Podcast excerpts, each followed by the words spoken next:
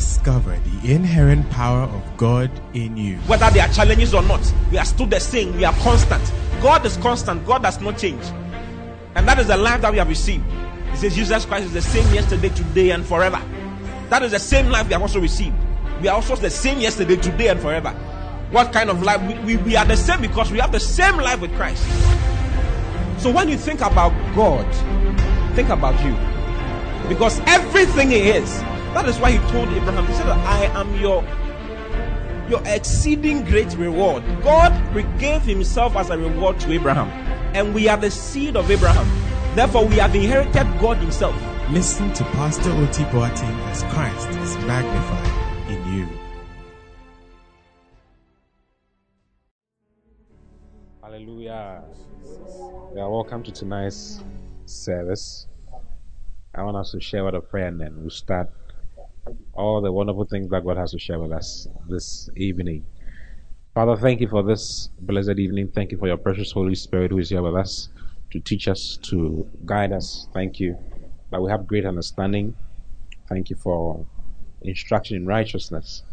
Thank you that our hearts and our minds are glued to your word and you cause us to have great understanding concerning your word in the name of the Lord Jesus. Thank you for fruits, for grace, for glory for all of us, even in Jesus' name. Amen.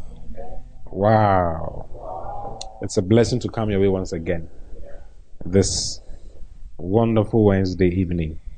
And uh, on Sunday, we began by sharing concerning three things you need to know to expect, right? What was the title? Three reasons you need to what? Three reasons why we need to expect the Lord's coming. Hallelujah. Praise the Lord. And we shared so many things on it. Tonight I want to conclude just a little bit on the last point. I think the first point to mention was that we should expect his coming because his coming is what? Do you remember? It's prophesied of in the scriptures more than his first coming. So many scriptures. And I mentioned 8,000 scriptures, isn't it? It's actually 1,800 scriptures, not 8,000. 1,800 scriptures in the Old Testament and over 300 scriptures in the New. So many scriptures, you know. And we said so many things about that. And then the next thing we mentioned was that we should expect him because our expectation of him is a proof of our love for him. Hallelujah. Do you love the Lord? Then you'd want him to come. Maranatha, isn't it? Lord, come. Come, Lord. He wants to be desired. The more we desire him, the more he comes. Hallelujah.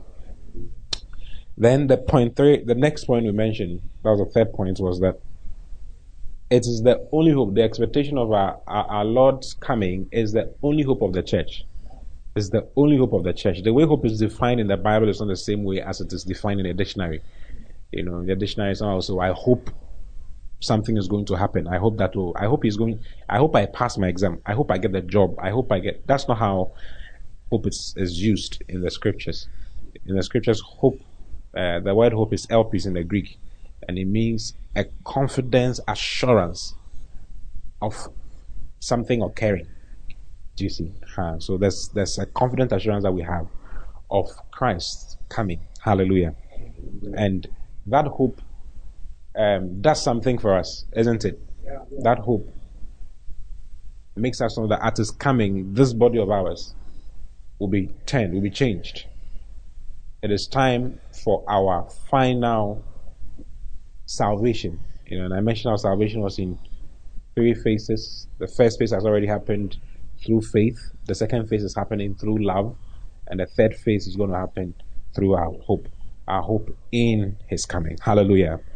And we said so many things the last time. So I just want to conclude just a little bit on the hope. And then we'll, we'll go to what we want to share with you this evening. Hallelujah. Hallelujah. So, like I said, his hope, his coming is the hope of the church, isn't it? His coming is the hope of the church. And uh, what it means is that no matter what is going on, if you remember, I mentioned in Hebrews chapter 6, uh, verse 20, 18 to 20, that the hope, let's read it. I think we should start from the Hebrews 6, 18 to 20. It says that by two immutable things in which it was impossible for God to lie, we might have a strong consolation who have fled to for, fled for refuge to lay hold upon the hope set before us. Then it says, which hope we have as an anchor of the soul, both sure and steadfast, and which entereth into that within the veil. Wow. Then it says, whether the forerunner is for us entered. Who's the forerunner? Even Jesus, made an high priest forever after the order of Melchizedek. So he's saying that there's something that this particular hope does for you. If you, it, it's an anchor for your soul in this boisterous, raging world. No matter what's happening in the world, you must believe and have hope that it is not the end. You have a hope in Christ. That even if you should die, you know, like I was saying the last time, this is what the saints of old believed so strongly in. So it didn't matter what they were going through. It made no difference to them. They knew that this body of this body shall be resurrected one day.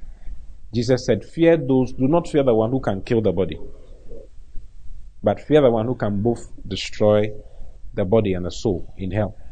Hallelujah. So no matter what you're going through, don't worry. There's a hope of resurrection on that day. Hallelujah. So in 2 Corinthians chapter 4, verse 14, Paul said some things. You know, and I just want to show you some of these things so that no matter what you're going through, you learn to rejoice. He says, knowing that he which raised up the Lord shall raise up us also by Jesus and shall present us with you. Have you seen it? Yeah. Verse 15. Then it says, For all things are for your sakes, that the abundant grace might through the thanksgiving of many redound to the glory of God. Wow. Next verse. For which cause we faint not. Then it says, But though our outward man perish, yet the inward man is renewed day by day. Wow. I don't know if you are catching what I'm reading to you. Next verse, verse 17 says, For our light affliction. He calls every single affliction you can go through here on earth as light. For our light affliction, which is but for a moment, worketh for us a far more exceeding and eternal weight of glory. While we look not are the things which are seen, but are the things which are not seen. For the things which are seen are temporal, but the things which are not seen are eternal. Says this present affliction is, is light, is light as compared to the glory that shall be revealed in us. For our light affliction, verse 17, 2 Corinthians 4 17, for our light affliction, which is but for a moment, worketh for us a far more exceeding and eternal weight of glory. So no matter what, no matter what you're going through, it is working for you. It is temporal and it is working for you for an eternal weight of glory. So don't look at the things that you're going through now. He says, while we look not at the things which are, which are seen, but at the things which are not seen. For the things which are seen are temporal, but the things which are not seen are eternal. You may not see the Lord today, but that is eternity. That is eternal. Hallelujah. I don't know if you can understand what I'm trying to say. You know, so Paul said all these things to, to the church, the body of Christ, that no matter what you're going through, the Corinthian church was suffering, but then he said, hey, it's working for your good. It's working for your good. Maybe your earthly lot has not been so great. Maybe uh, you're going through some form of persecution and all of that. Makes no difference. Rejoice. There's a hope for you. Anchor your soul on that hope so that no matter what happens, you still journey on in life. You know, Paul who said this had actually gone through so much. Okay, Paul said this particular thing after he had gone through so many wild suffering, so many interesting things. Look at 2 Corinthians chapter 11, verse 22 to, 33. He says, Are they Hebrews? So am I. Are they Israelites? So am I. Are they the seed of Abraham? So am I. Next verse. Are they ministers of Christ? I speak as a fool. I am more. In labors more abundant. In stripes above measure in prisons more frequent, in deaths often. of the Jews, five times received I 40 stripes, save one. The guy suffered. Thrice was I beaten with rods. Once was I stoned. Thrice I suffered shipwreck. A night and a day I have been in the deep. Do you understand the deep? The deep is the, the sea, in the middle of the sea. Wow. Then it says, in journeys often, in perils of water in perils of robbers, in perils by my own countrymen, in perils by the heathen, in perils in the city, in perils in the wilderness, in perils in the sea, in perils among false brethren, in weariness and painfulness, in watchings often, in hunger and thirst, in fastings often, in cold and nakedness. Beside those things that are without, that which cometh upon me daily, the care of all the churches. Next verse. Then he says, Who is weak and I am not weak? Who is offended and I bear not? If I must needs glory, I will glory in the things which concern, concern my infirmities. Next verse. Since the God and Father of our Lord Jesus Christ, which is blessed forevermore, knoweth that I lie not. Next verse. In Damascus, the governor and the Aretas, the king, kept the city of the Damascenes with the garrison, desirous to apprehend me. And through a window in a basket was I let down by the wall and escaped his hands. Wow! It is not expedient for me, doubtless, to glory. I will come to visions and revelations of the Lord. Brother, there's nothing you are going. I don't think you are you have suffered as much as Paul has. Paul suffered. Yet Paul said that he called all this light affliction. Why? Because his hope, his soul was anchored in the hope of our the coming of our Lord and Savior Jesus Christ. That makes you excited irrespective of what's going on around you. Do you see? So he says, I died three times. Yeah, he died on different occasions. Someone says, Oh, I'm suffering so much. My suffering is above Job's suffering. Did you do you know do you know how Job suffered? Because you didn't get any meal to eat one night, you are complaining, brother. There's a, there's a glory.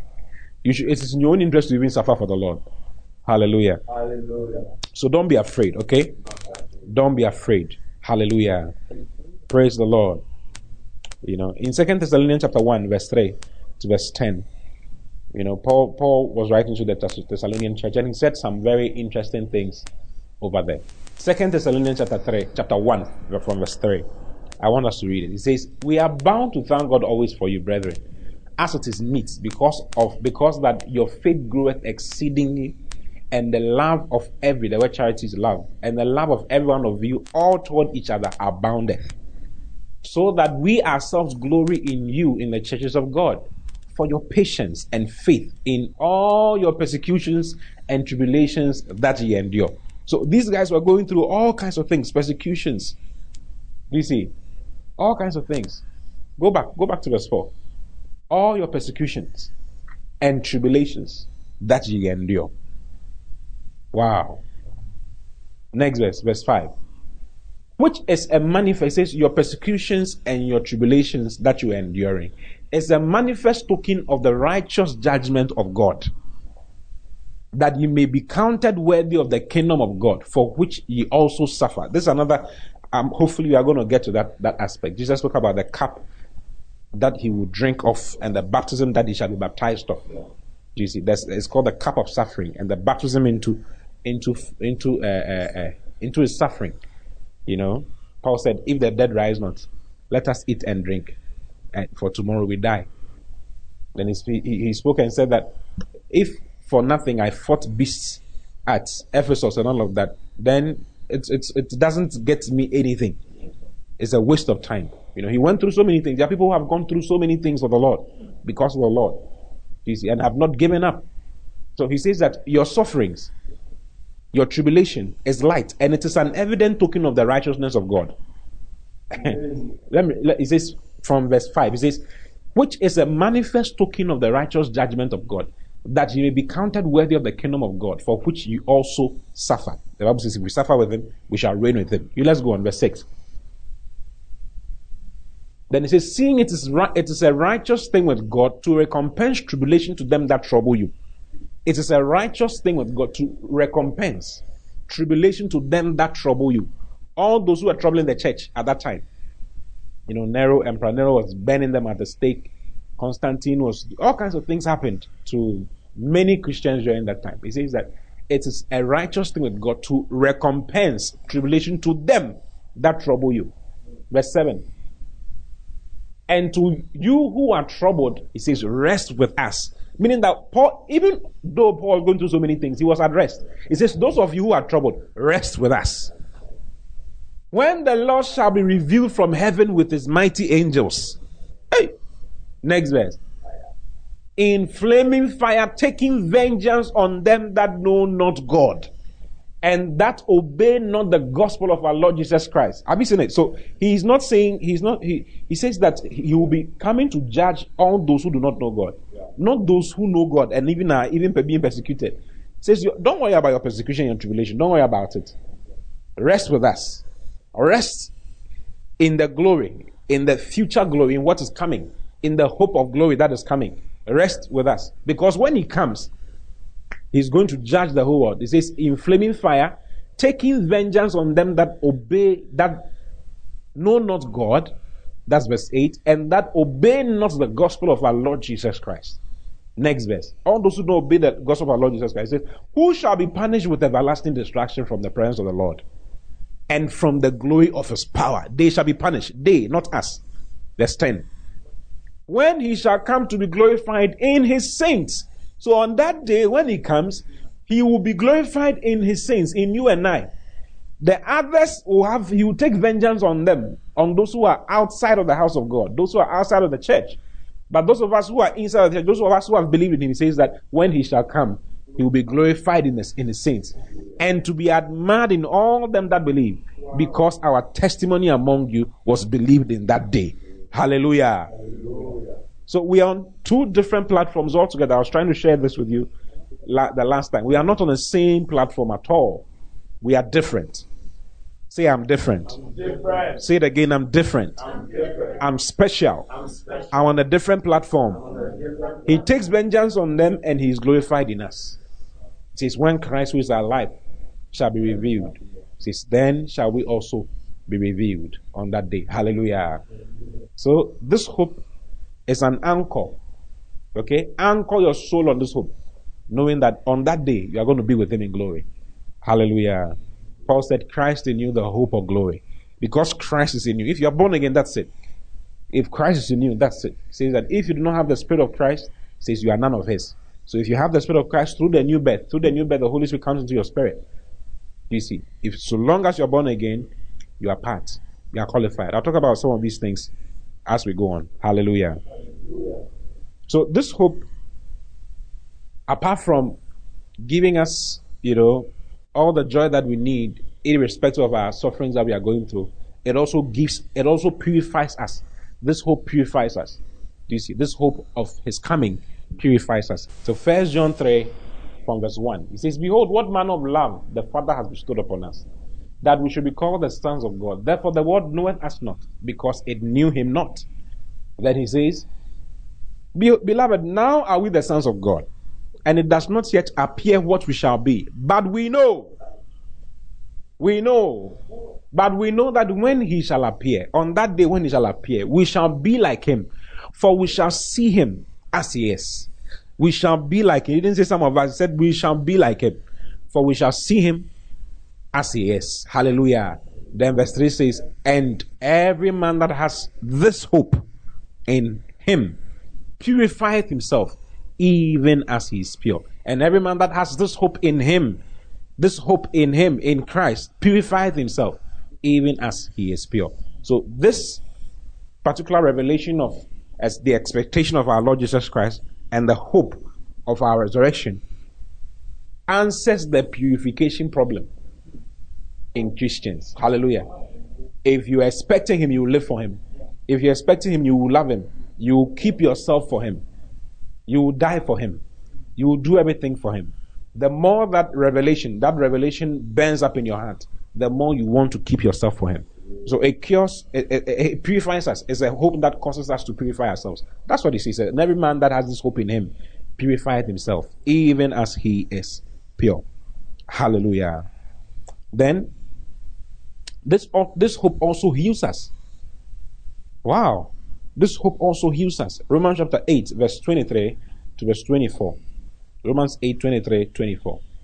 The Bible says, And not only they, but ourselves also, which have the first fruits of the Spirit, even we ourselves groan within ourselves, waiting for the adoption, to wit, the redemption of our body. Since we are waiting for the redemption of our body. Then he goes on to say in verse 24, For we are saved by hope. We are saved by hope. I'll show you this on Sunday. You see, we are saved by hope. We are saved by hope. Hallelujah.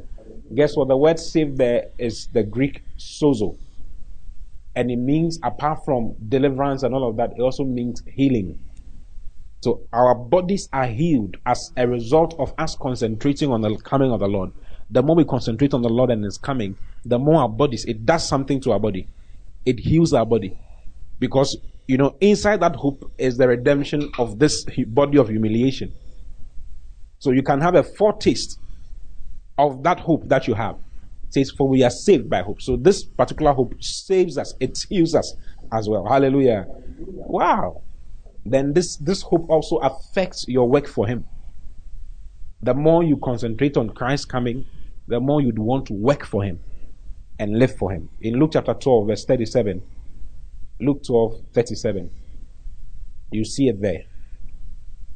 Luke 12, 37. He says, Blessed are those servants whom the Lord, when he cometh, shall find watching. Verily I say unto you that he shall gird himself and make them to sit down to meat, and will come forth and serve them. Have you seen it? Blessed are those servants whom the Lord, when he cometh, shall find watching. He's talking about working for the Lord, living for the Lord. In Revelation chapter 22, verse 12, you see a similar thing there. I quoted that, that was the first scripture I mentioned on, on Sunday. It says, Behold, he cometh. Isn't it? And behold, I come quickly, and my reward is with me to give every man according to his work. According as his work shall be. Behold, my, I, I come quickly, and my reward is with me. He's coming with rewards. He is coming with rewards to give every man according to according as his work shall be. So the more you think about his coming, the more you want to work for him, oh. and the more you want to do what he wants you to do, because you know that as he comes, he's going to bring you your reward as he comes, he's going to bring your reward.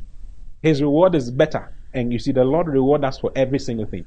Yeah. So even in Matthew, Matthew 10, verse 42, you know, we, we get to see this. And whosoever shall give to drink unto one of these little ones a cup of cold water, only in the name of a disciple, verily I say unto you, he shall in no wise lose his reward. Even something as small as giving a cup of cold water to somebody, you get a reward for it. There are so many rewards. Every single thing you do for him all those who are taking the video and doing all the things, the 10K guys, all the live stream, all the things that they are doing just so that you can, you can enjoy the service. They are going to get their rewards. Wow. Yeah. Nobody can pay you. Only Jesus Christ. He says he's coming with his rewards.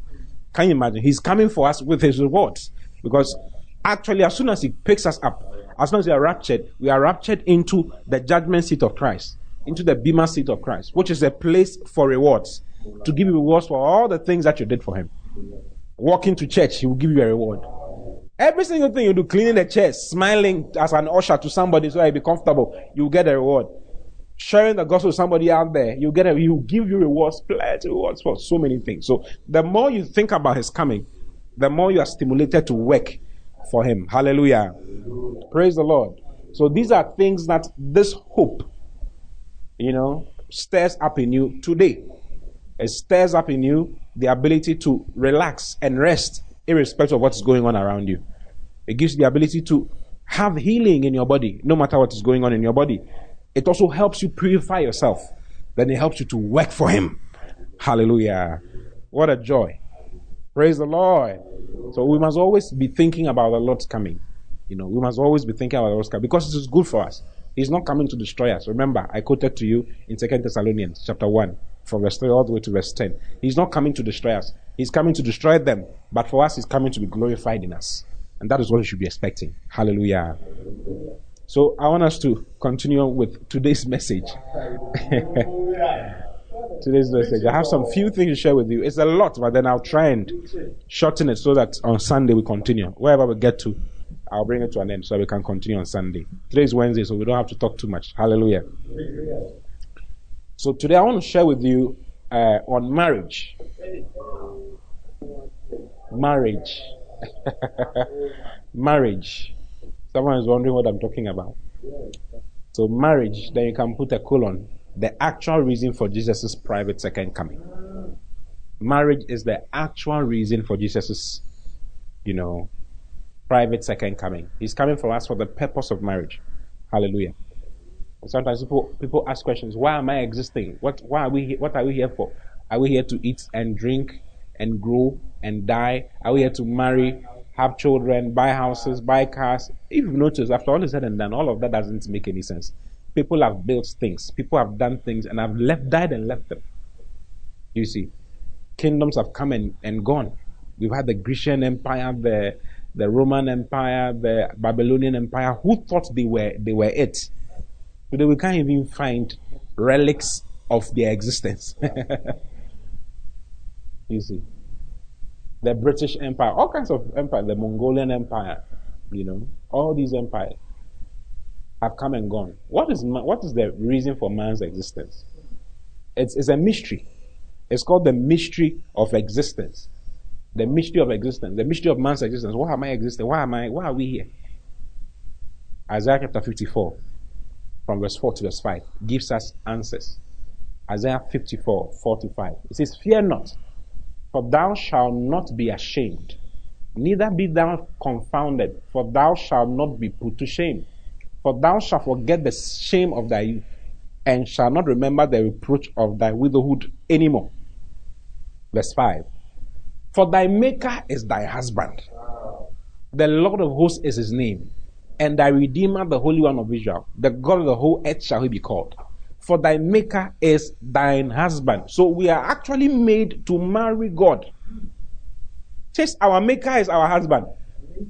Can you imagine? So we are existing for the purpose of marriage. Wow, are you surprised? That is why we are here. That is why we are here. We are here to marry the Lord. We are born to marry the Lord. We exist for Him. A bride is not sufficient in herself. A bride finds her sufficiency in her husband. Her completion is in her husband, not in herself. That is why humanity, no matter how many times, how much people try to fill the emptiness they feel in themselves with entertainment, with drugs, with booze, with women, with all kinds of things, they are still not satisfied. We've had people, actors in Hollywood, who have had all of all, all that life could give, and still were not happy. Some have killed themselves. There was this actor who was into comedy. He makes people laugh. Yet he killed him. He, he ended his own life. He was not happy. And he wrote a letter that he was not happy. How come someone who makes people laugh is not happy? How come you are not happy? Because hum- humanity's actual satisfaction and reason for existence is in the Lord. That is why when you get born again and the Lord comes into your life, you begin to become satisfied in life. Do you see? Our satisfaction is in our Lord. Hallelujah. So God's plan for the ages and Christ's coming is best understood through the Jewish marriage. Okay? Um, all the people who wrote the Bible, all the authors of the book of uh, the books of the Bible were Jews, apart from just one person.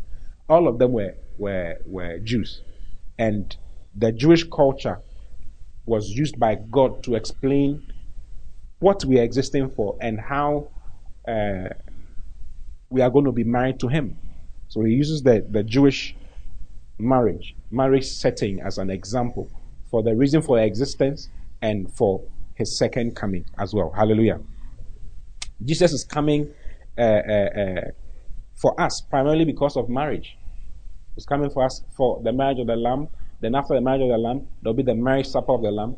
After the marriage supper of the Lamb, there'll be the honeymoon with Him on here on earth, which is uh, our coming with Him. That's the second public coming with Him. We'll come with Him. You see, the first one He comes for His own. Then the second one, he comes with his own. We come to come and judge and rule. Our honeymoon is not in bed. Our honeymoon is war and ruling on earth. Hallelujah. And that's that's a, that's so that this is basically why we are existing. We are existing for the purpose of marriage. We are existing for our Lord to marry us. Hallelujah. Hallelujah. Amazingly. The Bible opens, even the even the Bible lets us know. The Bible opens because marriage is very marriage is very, very important to God. Yeah. So the Bible opens with marriage the beginning of time. Genesis chapter 1, verse 1 is the beginning of time. Genesis 1 and Genesis 2 is the beginning of time. We all know that. That's when God created the heavens and the earth and created Adam and Eve and all of that. Do you see? It starts with marriage. So in Genesis chapter 2, from verse from verse 18, we see the Bible saying, it says, And the Lord God said, It is not good that the man should be alone. I'll make him and help meet for him. Hallelujah. I'll make him and help meet for him. Then if you go on, you see it. He says, and out and out of the ground the Lord God formed every beast of the field and every fowl of the air and brought them unto Adam to see what he would call them. And whatsoever Adam called every living creature, that was the name thereof. Verse 20. And Adam gave names to all cattle and to the fowl of the air and to every beast of the field. But for Adam there was not found an help meet for him. There was no help. God was trying to find a help for, for him. But he was not finding any in the animals. So he said that I'll, I know what to do. So he, the Bible says, and the Lord God caused a, a deep sleep to fall upon Adam, and he slept. And he took one, and he took one of his ribs, and closed up the flesh instead thereof. Next verse. And the rib which the Lord God had taken from man made he a woman, and brought her unto the man. Wow. Man was made from dust. That's why we are dirty like that. Men are dirty, generally speaking. Men don't like bathing. Have you noticed? You don't like because we are from we are straight from the dust. But from, women are made from a finished product. Wow. Women came from the rib of a man. So they are neater. Wow. They are nicer. They are softer. Wow. Women are special. Hallelujah. Boys are too dirty. It's, it's amazing. It's unfortunate. It's, it's, not your fault. You are from the dust. Hallelujah. You don't like bathing. Of course, to every rule, there's an exception. There are ladies who don't like bathing as well. We are aware. We are aware. That's one too. We are aware. Hallelujah. Already we know. You know, so God took the woman out of the man's ribs and formed, it's called woman, out of the womb of man, or the man who has womb. So women have womb. Hallelujah. Next verse, verse, verse 23. And Adam said, This is now bone of my bones and flesh of my flesh. She shall be called woman because she was taken out of man. You see, the woman came out of the man's ribs. How did Adam get Eve? Adam got Eve asleep whilst he was asleep. He slept for the woman to come. How did Christ obtain the church? Christ obtained the church by dying, which is a form of sleep. I told you the last time that there are three expressions for sleep. Death is one of them.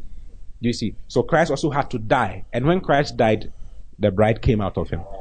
Hallelujah. Same thing. Yeah, he, his side was pierced. The church came out of his side, out of his side, like that. Verse, verse, um, verse 24. This therefore shall a man leave his father and his mother and shall cleave unto his wife, and they shall be one flesh. So we see the, the, the beginning of time opening up with marriage. You see. Then in Revelation chapter 21, which is the beginning of eternity, the closing of one age and the beginning of eternity. We see, and Revelation 21 is actually a, a beginning of newness. So he says, he begins by saying that, and I saw a new heaven and a new earth, for the first heaven and the first earth were passed away, and there was no more sea. Then verse 2 says, And I, John, saw the holy city, New Jerusalem, coming down from God out of heaven, prepared as a bride, adorned for her husband. So this is the beginning of eternity. And we see a bride adorned for her husband. Can you imagine?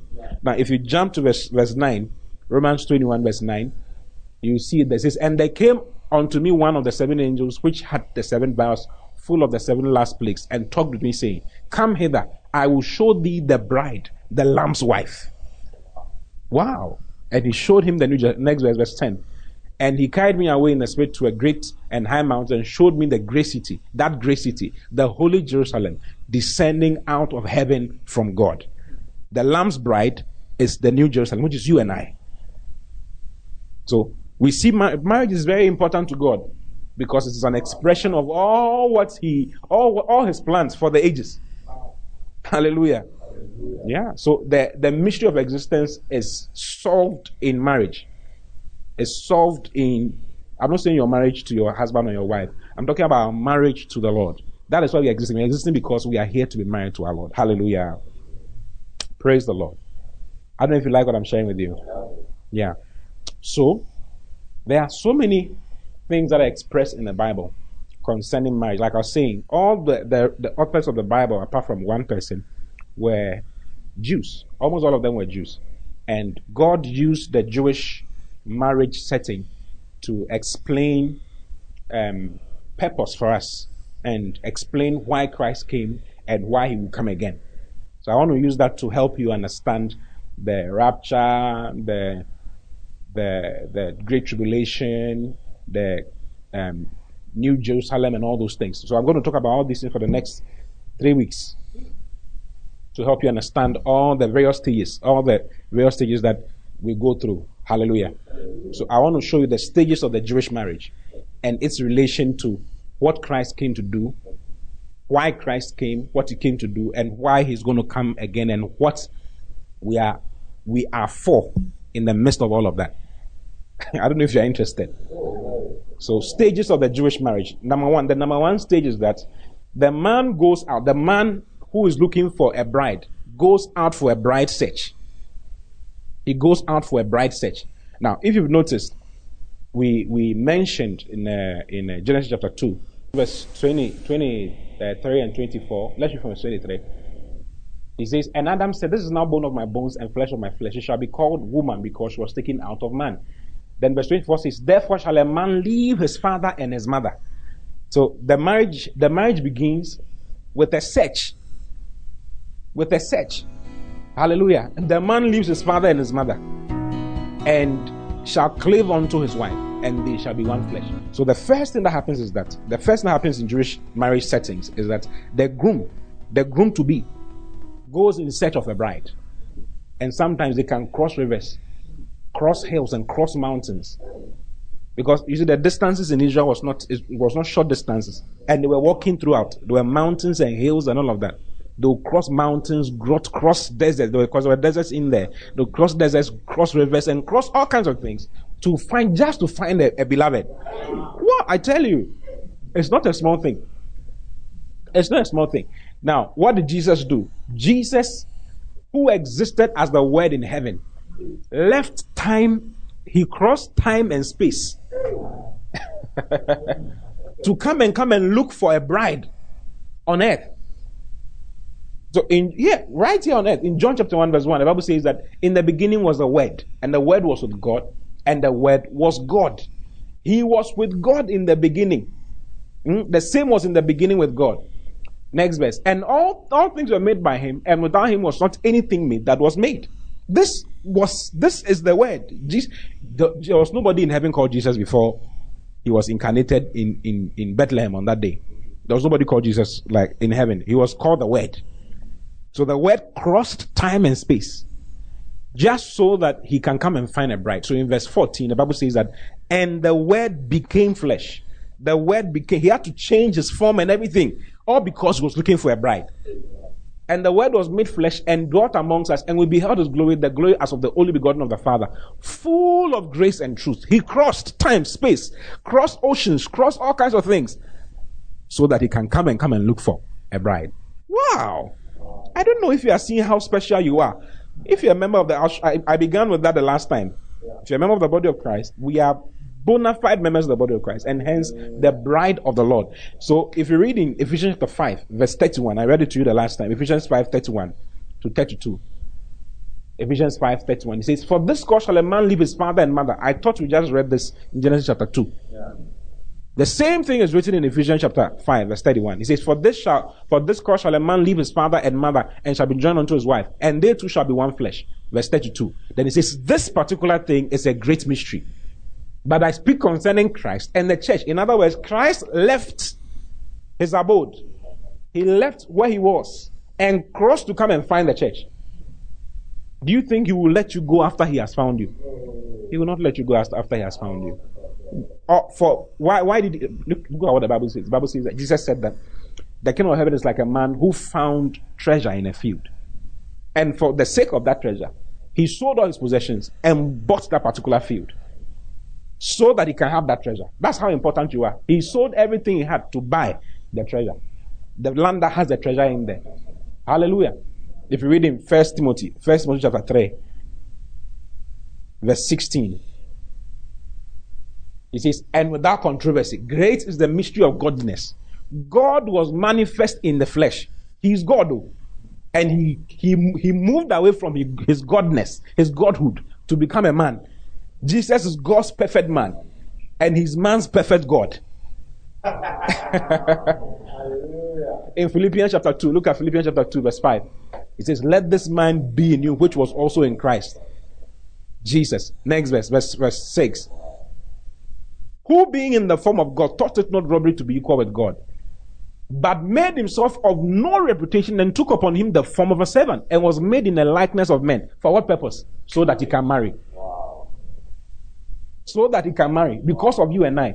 We are all brides, whether you're a man or a, you're a woman. We are male, we are male brides and female brides. Just as in Christ, there's neither male nor female. That's how it is. Just as in Christ, there's, there's, there's, there's we don't have daughters of God.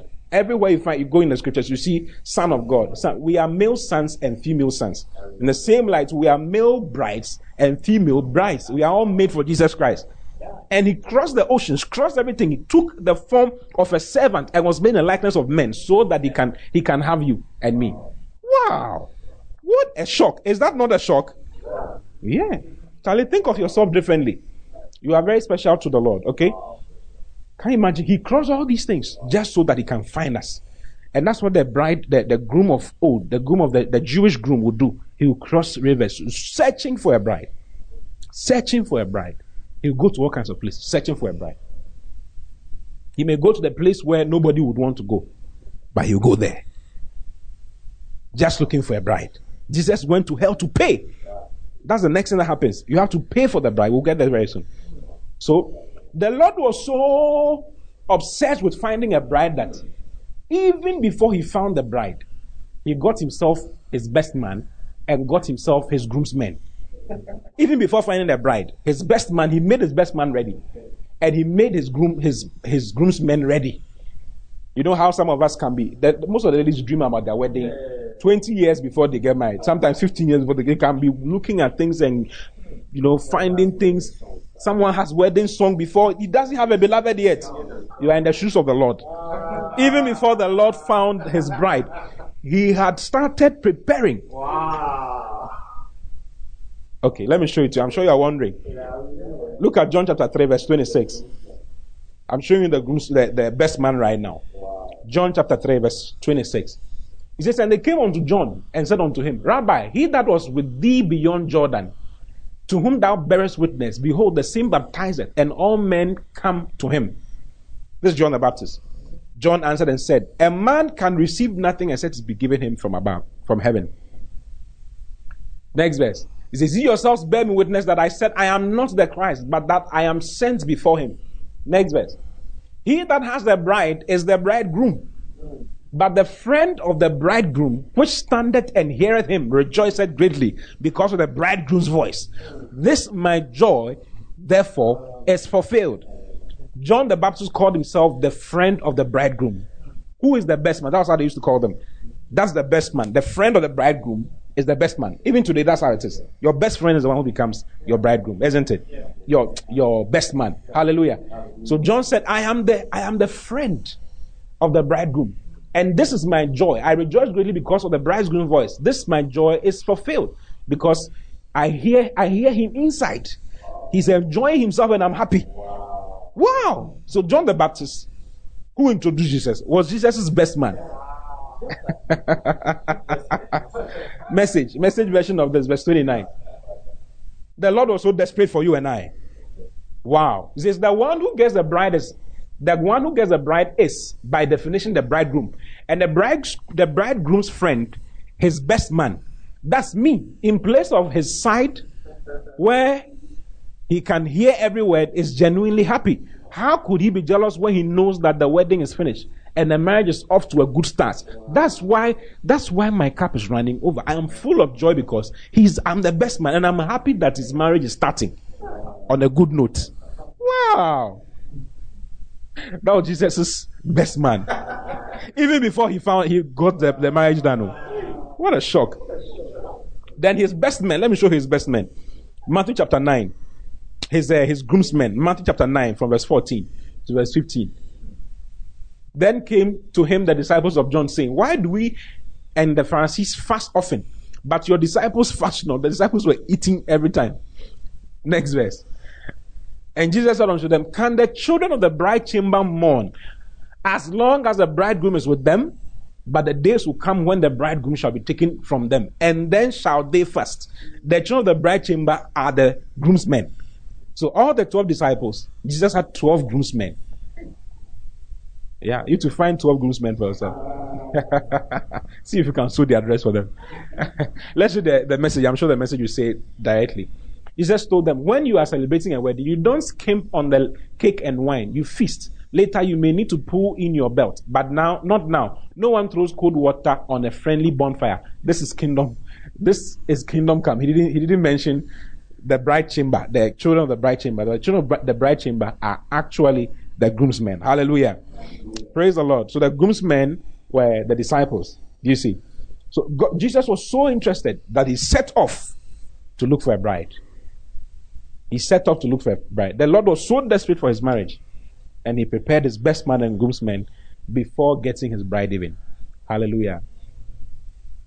Okay, so let's go on to uh, point two, right? The second stage. I've showed you the first stage. The second stage is called the Kiddushin. The Kiddushin. K I D D A S H I N. The Kiddushin, or the sometimes it's spelled Kid, Kiddushin. K I D D U S H I N. The Kiddushin. Or the betrothal. It's also known as the betrothal. Okay? The betrothal. There's a betrothal before the actual wedding day. Hallelujah. I'm, I'm, I'm sharing with you stages of Jewish marriage, oh. and let's just trying to help you to just making us use that to understand all of what Jesus came to do and why he's going to come again. Hallelujah. It's very, very nice. I'm sure you enjoy it as we go on. So the Kiddushin is the is the second stage, which is the betrothal. After he has found, he has pinpointed that this is the bride I want. He goes to tell his father, and he comes with his father to come and come and betroth that particular lady. Have you seen it? Uh-huh. So this is synonymous with Christ's first coming or advent. For God so loved the world, that is why he gave his only begotten son, that whosoever believes in him should not perish. He gave him. So he came with his father. Jesus said that what I do, I do not do of my own. My father which is in me, he do other works. Isn't it? He said Jesus always gave credence to his father who had sent him. All the time. Read the book of John. You'll be surprised at how many references are, are directly towards the father sending Jesus. Hallelujah.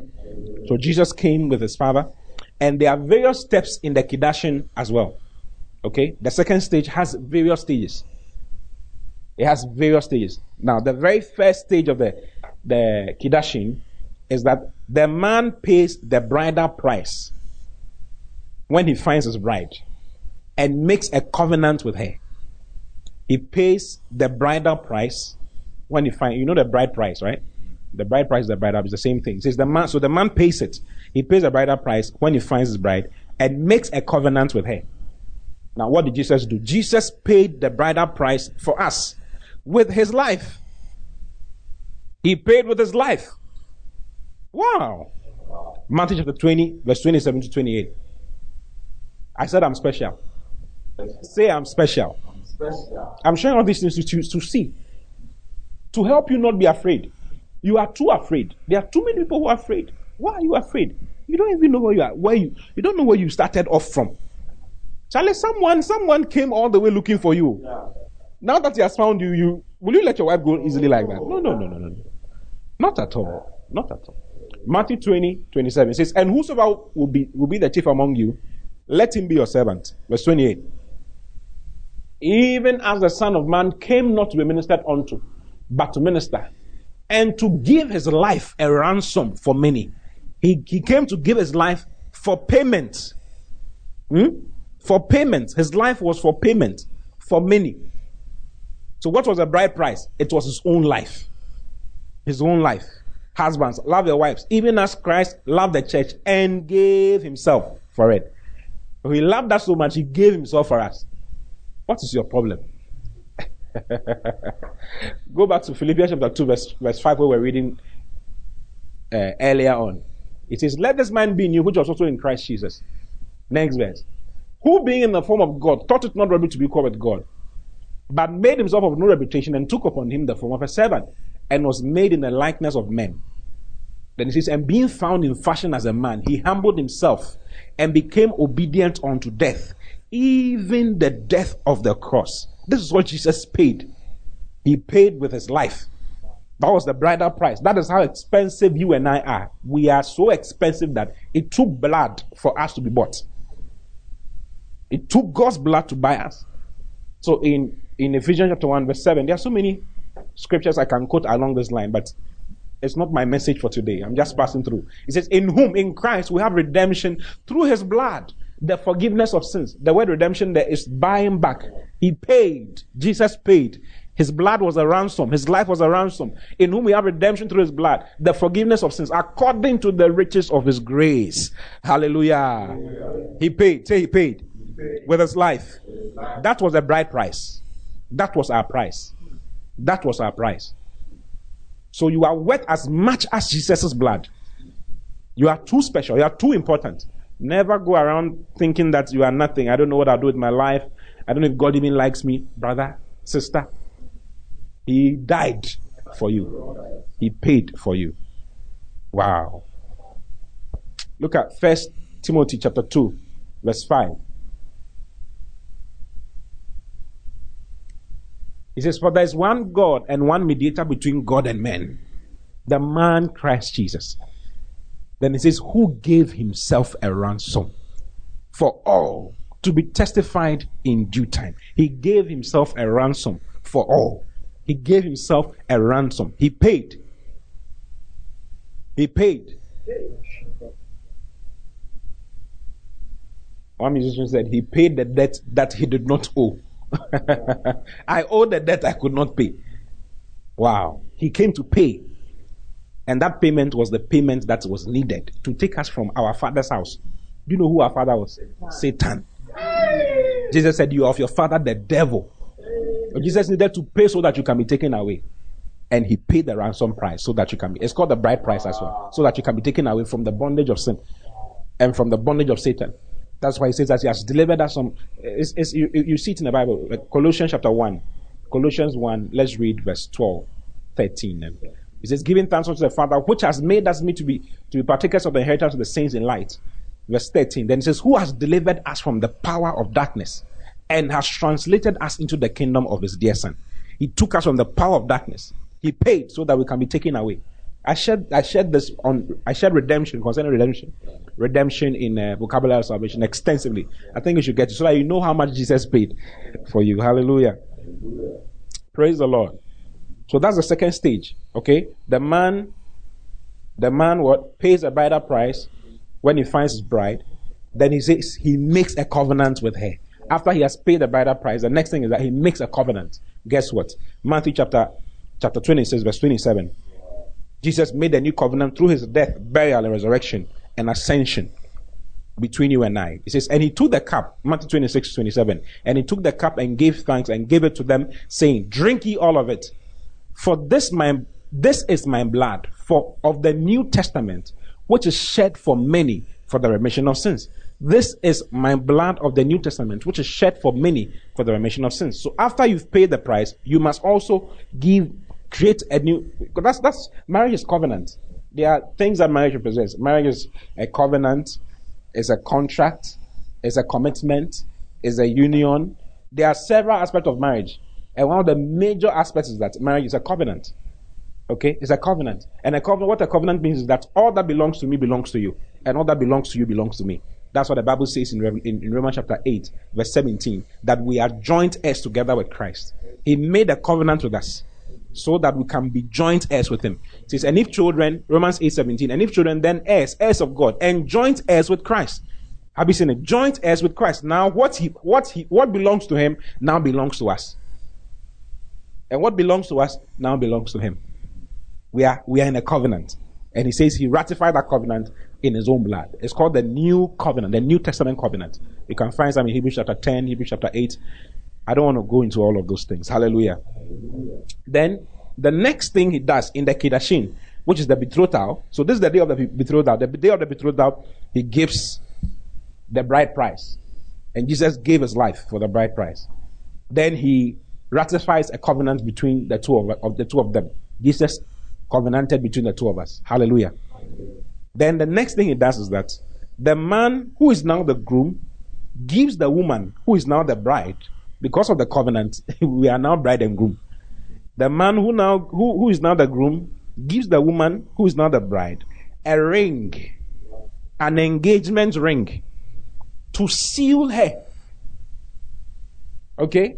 To seal her, okay, or to secure her as his own. I mean, my ring shows that I'm, I belong to somebody. That's what the rings are for. When you when they put a ring on your finger, it's a seal. So he gives her a ring to seal her and also to ward off other men. Are you it? To seal her, first of all, and also to ward off other men. Hallelujah. Guess what? Before Jesus left, what did he do? He said that I will not leave you comfortless. John chapter 14, verse 16. It says, And I'll pray the Father, and he shall give you another comforter, that he may abide with you forever. Next verse, verse 17. Even the Spirit of truth, whom the world cannot receive, because he seeth him not, neither knoweth him. But ye know him, for he dwelleth with you, and shall be in you. He shall be in you. Next verse. Then he says, I will not leave you comfortless. I will come to you. How did Jesus come back to us? He came back to us through the Holy Spirit. Do you see? So before the man leaves, he gives you an engagement ring. And guess what? The Holy Spirit is the seal and the engagement ring. That shows that you belong to Jesus Christ.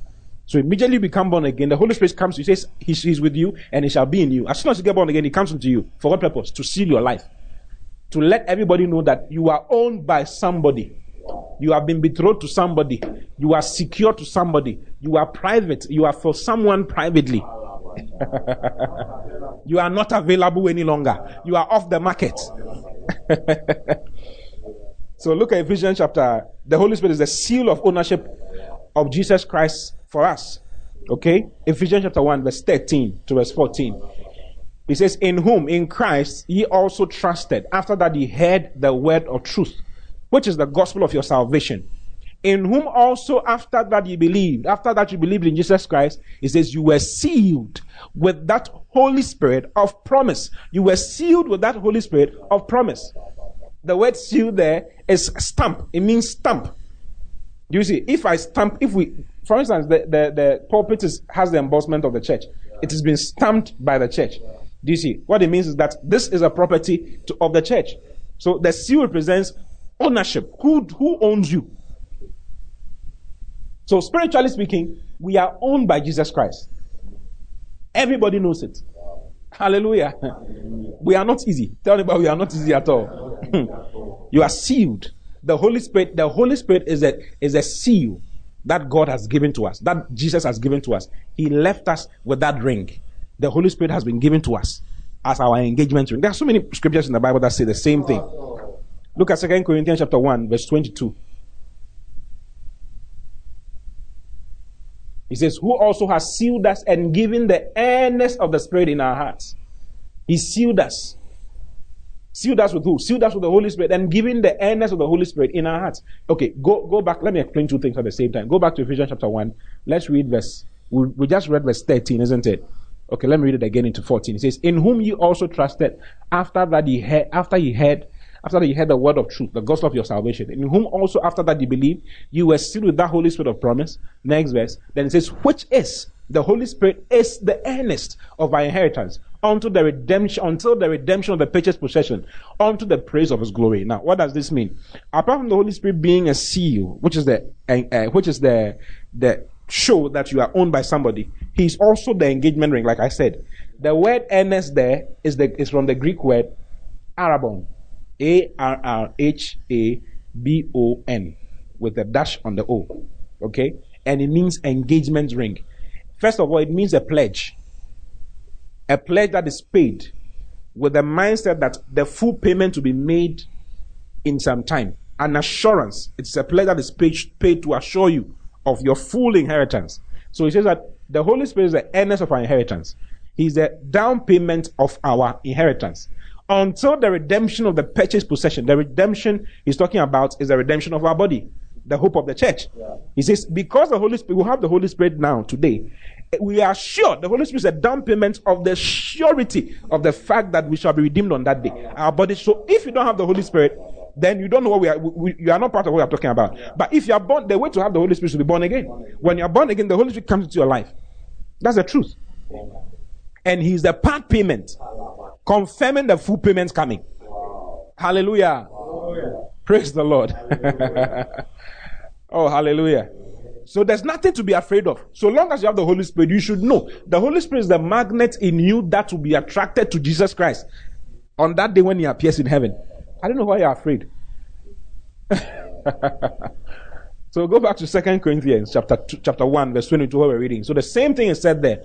It says that the Holy Spirit is is is our seal, who, who has also sealed us and given the earnest of the Spirit in our hearts. Have you seen it? Then in Ephesians chapter 4, verse 30, look at Ephesians 4 30.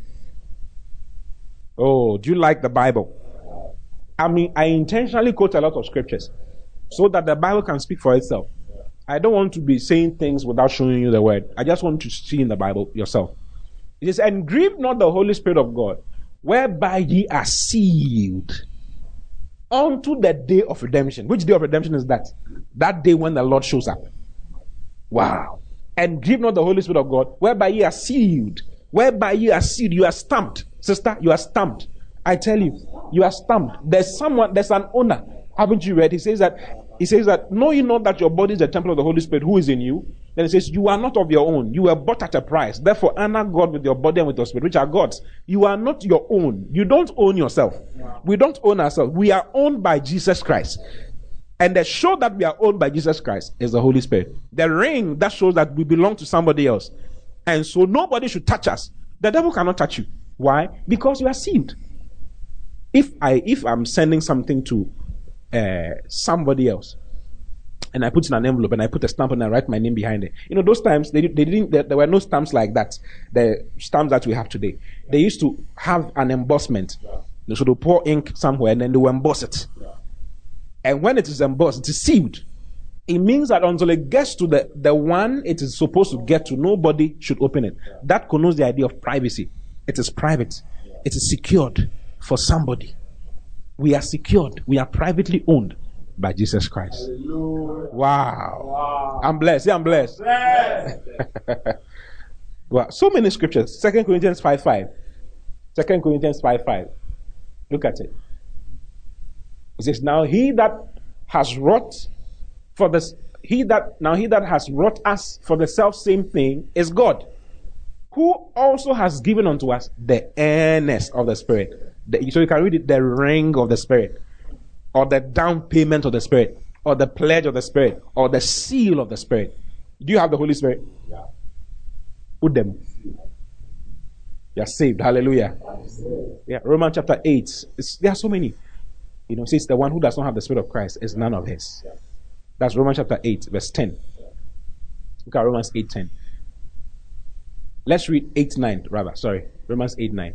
But ye are not in the flesh, but in the spirit. If so be that the spirit of God dwell in you. Now, if any man have not the spirit of Christ, he is none of his. This is this is new creation. When you become a new creature, the Holy Jesus Christ comes to you by the by the agency of the Holy Spirit. Hallelujah. Now, if any man have not the spirit of Christ, he is none of his. Because you you you are you have the spirit of Christ, you are his. Because you have the Holy Spirit, you are his. It's a show that you are his. You are his property. Hallelujah. Praise the Lord. I don't know if you are seeing it. Yeah, this is a legal tie. We are now legally tied to the Lord. We have, we are God. We are Jesus' affianced bride, or we are his fian- We are we are his betrothed bride. We are his fiancée with his ring. We have done the engagement. That, that the engagement has happened already. We are just preparing for the main event, which is the wedding. Yeah, we are the bride already because of his death, burial, and resurrection. Because he's paid. The day he pays, and makes a covenant, it's finished.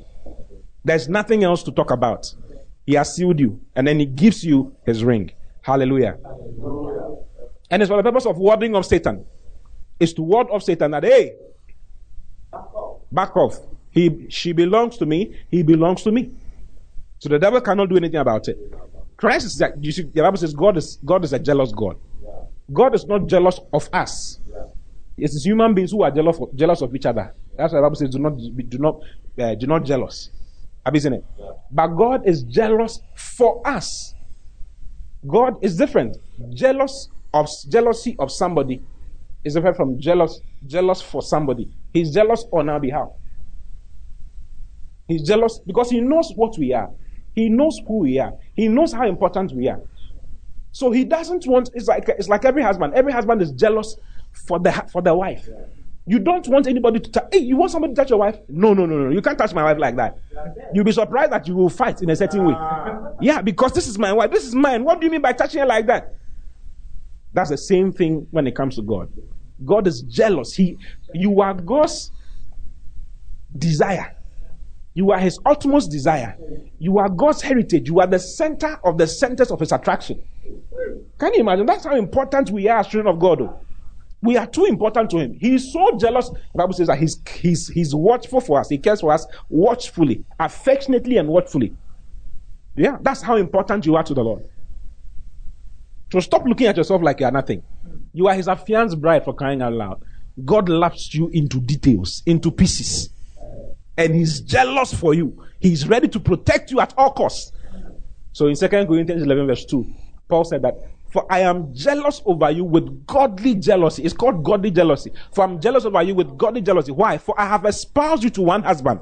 Who is that? Jesus Christ. So that I may present you as a chaste virgin to Christ.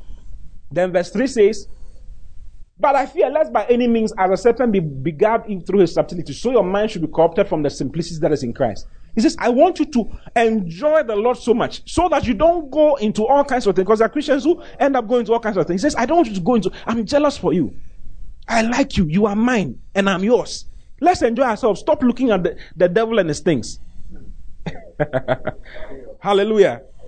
So he, he does all these things to ward off Satan and let Satan know that this one is mine. Hallelujah. Hallelujah. Then the third thing that he does in the Kiddushin during the betrothal, marriage, the betrothal is that the groom, after he has, the first thing he does is what? He pays a bridal price, isn't it? That is in the Kiddushin. But before the Kiddushin, he comes, crosses rivers and all of that to come, searches for the bride. Then, when he's found the bride, he brings the father and then they start doing the deal. The first thing they do is that they pay the bride, he pays a bridal price. And then he ratifies a covenant with it. He makes a covenant with the lady that, listen, I'm yours and you're mine. Then after he has done that, he gives what? He gives the engagement ring to secure the bride that you are mine and I'm yours. To let her know that you are, uh, you, I own you now. then the third thing he does is that he makes a promise of his sure return for the actual wedding. He makes a promise of his sure return. He cornered the lady and said that, listen, I'll be back. Because he'll be going back to his father's house to go and make further preparations and come back for his bride. So Jesus said in John chapter 14, Oh, hallelujah. Do you want to see it? John chapter 14, let's read from verse 5. John 14 2, Jesus said, In my father's house are many mansions. If it were not so, I would have told you, I go to prepare a place for you. I go to prepare a place for you. Next verse. And if I go and prepare a place for you, I will come again. He's promising. And now, and receive you unto myself, that where I am, there you may be also. Have you it? Says, I'm going to go and prepare a place. I will come back for you. I will come back for you. It's making the promise. Now, one of the things that the groom does is that the groom makes the promise not knowing the exact date and time that he's going to return. Only the groom's father knows when they'll be coming back for the wedding. So Jesus said in Mark chapter 10, Mark chapter 13, verse 32. Mark 13, 32. He says, But of the day, of that day and that hour, knoweth no man, no, not the angels which are in heaven, neither the Son, but the Father. Have you seen it? Yeah. Now, was Jesus saying that he doesn't, he's not, because if Jesus says he doesn't know when he's going to come back, then it means that he's not God.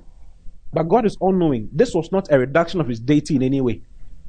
It was just a marital term he was using because this is what every Jewish groom promises to to his betrothed wife. Because actually, the groom does not know when, he, when they are going to come. It's a marital term. It's a marital. Only the father knows. Have you seen it? So he said that that day and that hour knoweth no man. No, not the angels which are in heaven, neither the son, but the father. Hallelujah. So Jesus also used the same term just so that we know that here we are marrying. Hallelujah. Is it a blessing? Yeah. This was not a denial of Jesus' deity. He was only using marital terms. So he makes that promise that I'll be back because I've given you the wedding ring, which is my Holy Spirit, I'm going to be back. The Holy Spirit is a pledge that I'm going to come and give you the full inheritance that you need. So he makes that promise. Okay? Hallelujah.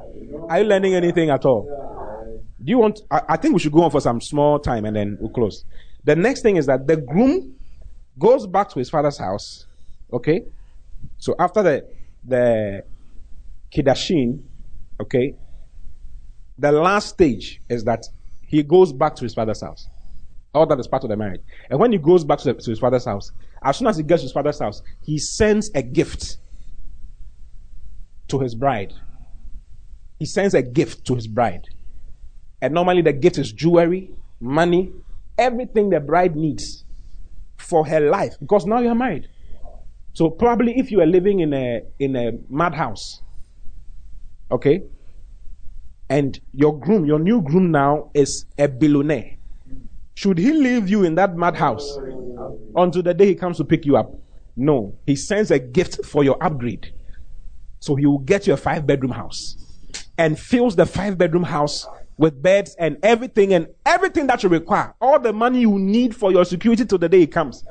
He will send you a major gift. He will send you gold, silver, precious. So he will send you all the things that you require for your present life. For your present life.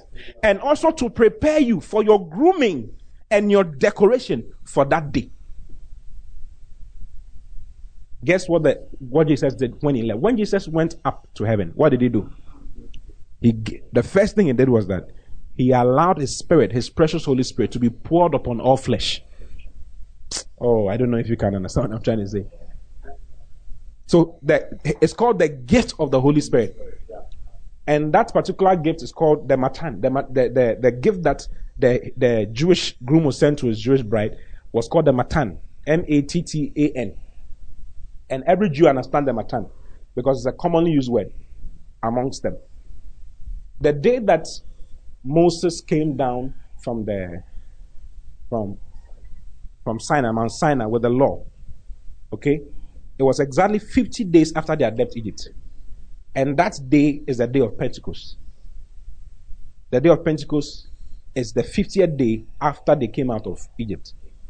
Hallelujah. And Moses, God brought them the law on that day. So the law is referred to as the Mattan by Jews. So he gave the law as a gift to them. Guess what? 50 days after Christ was Christ's death, okay, he gave the on the day of Pentecost in Acts chapter 2, verse 1, the Holy Spirit was poured out. The Bible says in Acts chapter 2, verse 1, he says, when the day of Pentecost was fully come, they were all with one accord in one place. And suddenly there came a sound from heaven as of a rushing mighty wind, and it filled all the house where they were sitting. And there were there appeared unto them cloven tongues like as of fire, and it sat upon each of them. And they were all filled with the Holy Ghost and began to speak with other tongues as the Spirit gave them utterance. Have you seen it? For instance, in Act, go back to chapter 1, verse 7. The disciples were asking about times. When are you going to come for us? What's going to happen? What's going to happen? Go, go to verse 6. When they were therefore come together, they asked of him, saying, Lord, will thou at this time restore again the kingdom of Israel? Then he said unto them, It is not for you to know the times of the seasons which the Father has put in his own hand. Have you seen it? His own power. He's talking as though he doesn't know. But he knows. He's using marital term. Next verse. Then it says, But you shall receive power after that, that the Holy Ghost is come upon you. And you shall be witnesses unto me, both in Jerusalem and in all Judea and in Samaria and unto the uttermost part of the earth. So the gift of the Holy Spirit is the gift that Jesus sends. For what purpose? For your enjoyment. For your, to move you from your madhouse into your five bedroom house to move you from your one cloth that you have had into having multiple clothing, to live on earth like he lives wherever he is, to live where you are now, because now you're married to him. So for you to have the best of life, he sends you those gifts to help you decorate your life, to help you build your life, to help you go the way he wants you to go, to help you become rich as he is, to help you become what he is. Hallelujah. Because now we are, we are, we are bride and groom. So if I have 50 billion, I'll share it with you. The Holy Spirit is God. The Holy Spirit is the Spirit that helped Jesus to live the supernatural life he lived while he was here on earth.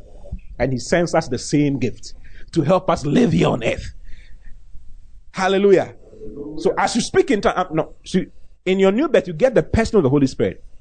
Uh, this this experience is getting the the gift of the Holy Spirit, which is speaking in tongues. I don't know if you get it. It's speaking in tongues and endowment of power to do whatever he's, he's asked you to do. To have a one, because without the Holy Spirit's activeness in your life, you can have, you can, at the new birth, you have the Holy Spirit, but you may not be active. Because if we can't talk, the language of the Spirit is the spirit of the language. It's the language of the Spirit. I don't know if you get it. Speaking in tongues is the language of the Holy Spirit. So at the new birth, the Holy Spirit will be speaking to you, but then you can't hear him. You can't exp- you can't understand. You can't talk back to him the way you're supposed to. But the gift helps you to have a proper communication line with him. I don't know if you get it. Yeah. yeah. That is why he says in First Corinthians chapter 14, verse 2. Look at First Corinthians 14, 2. For he that speaketh unknown tongue speaketh not unto men, but unto God. So now you can start speaking to God in a very wonderful way.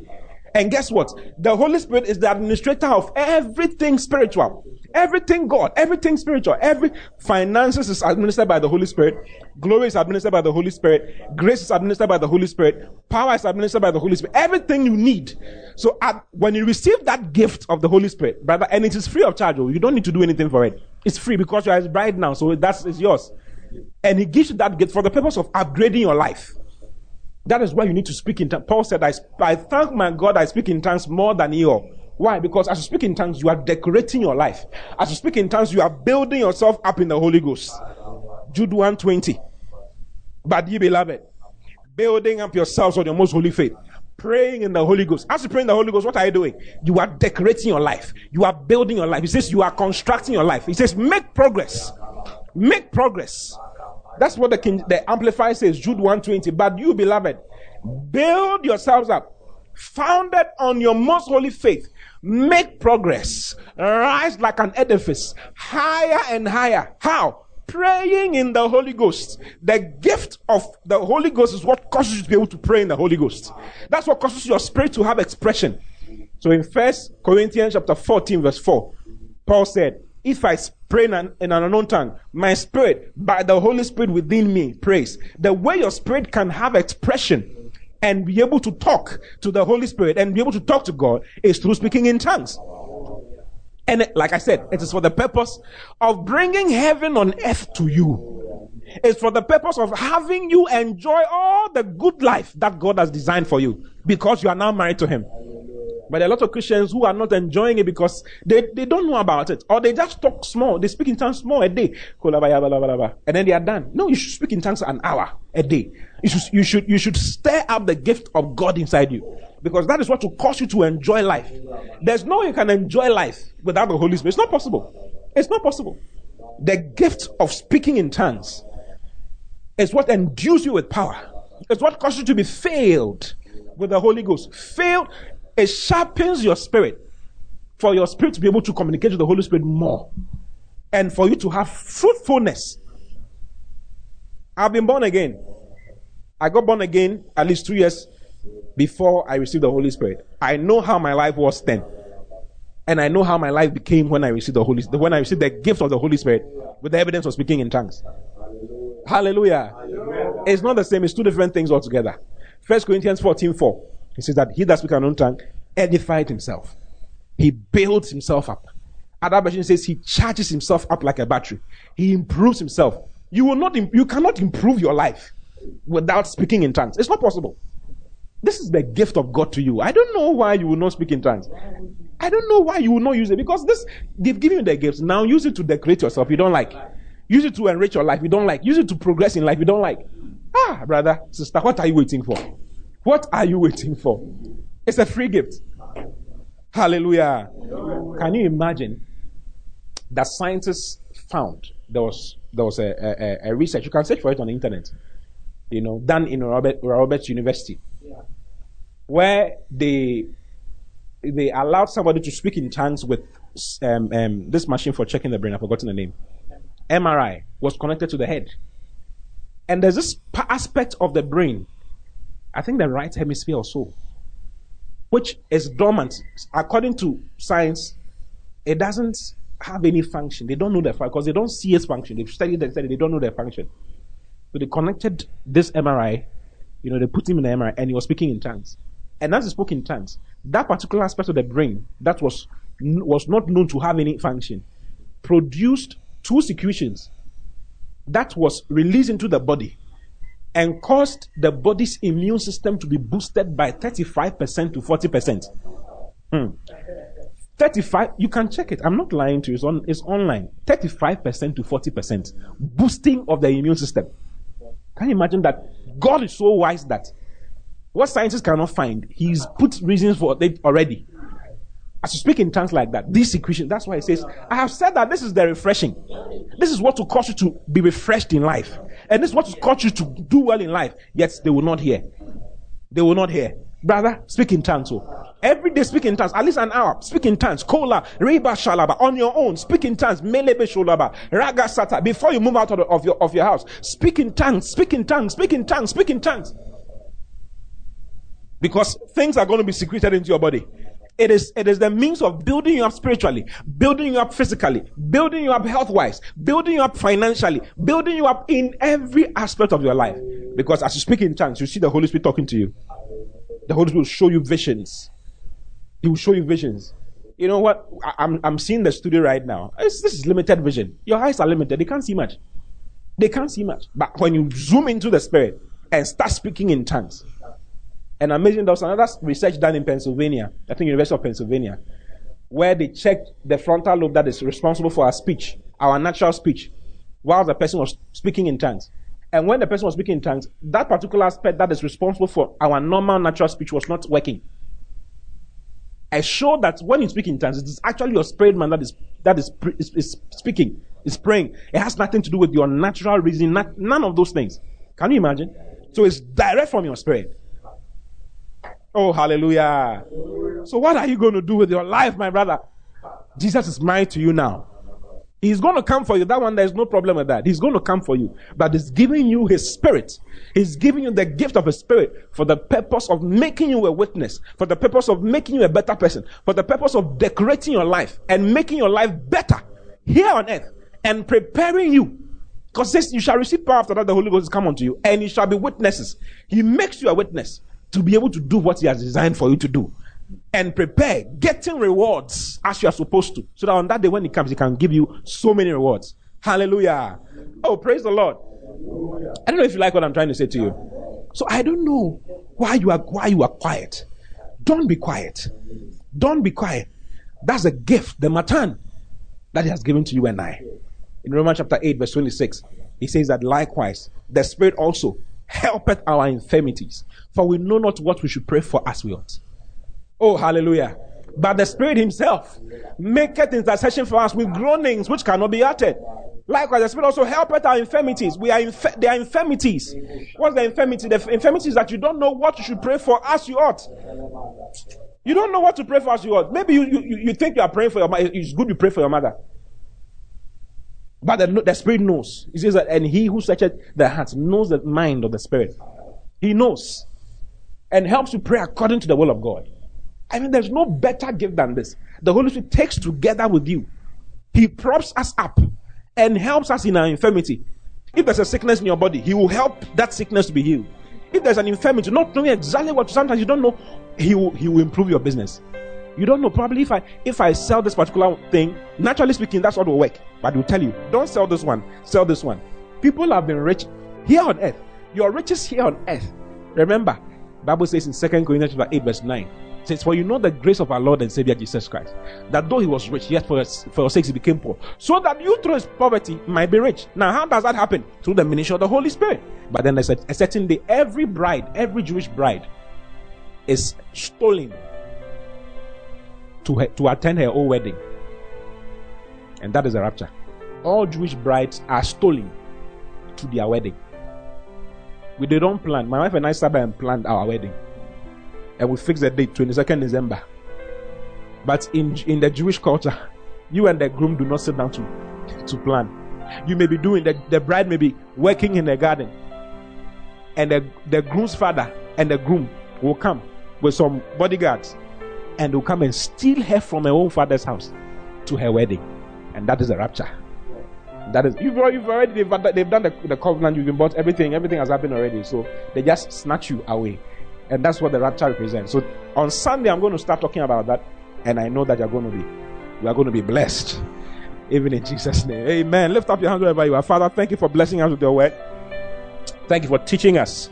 Thank you for your precious Holy Spirit who has been given to us as a gift from above to help us live, to help us enjoy life, to help us have a glorious and wonderful time here on earth, even as we wait for your coming. Thank you, Father, for this wisdom, for this knowledge that you have given to us. We will not joke with your Holy Spirit any longer.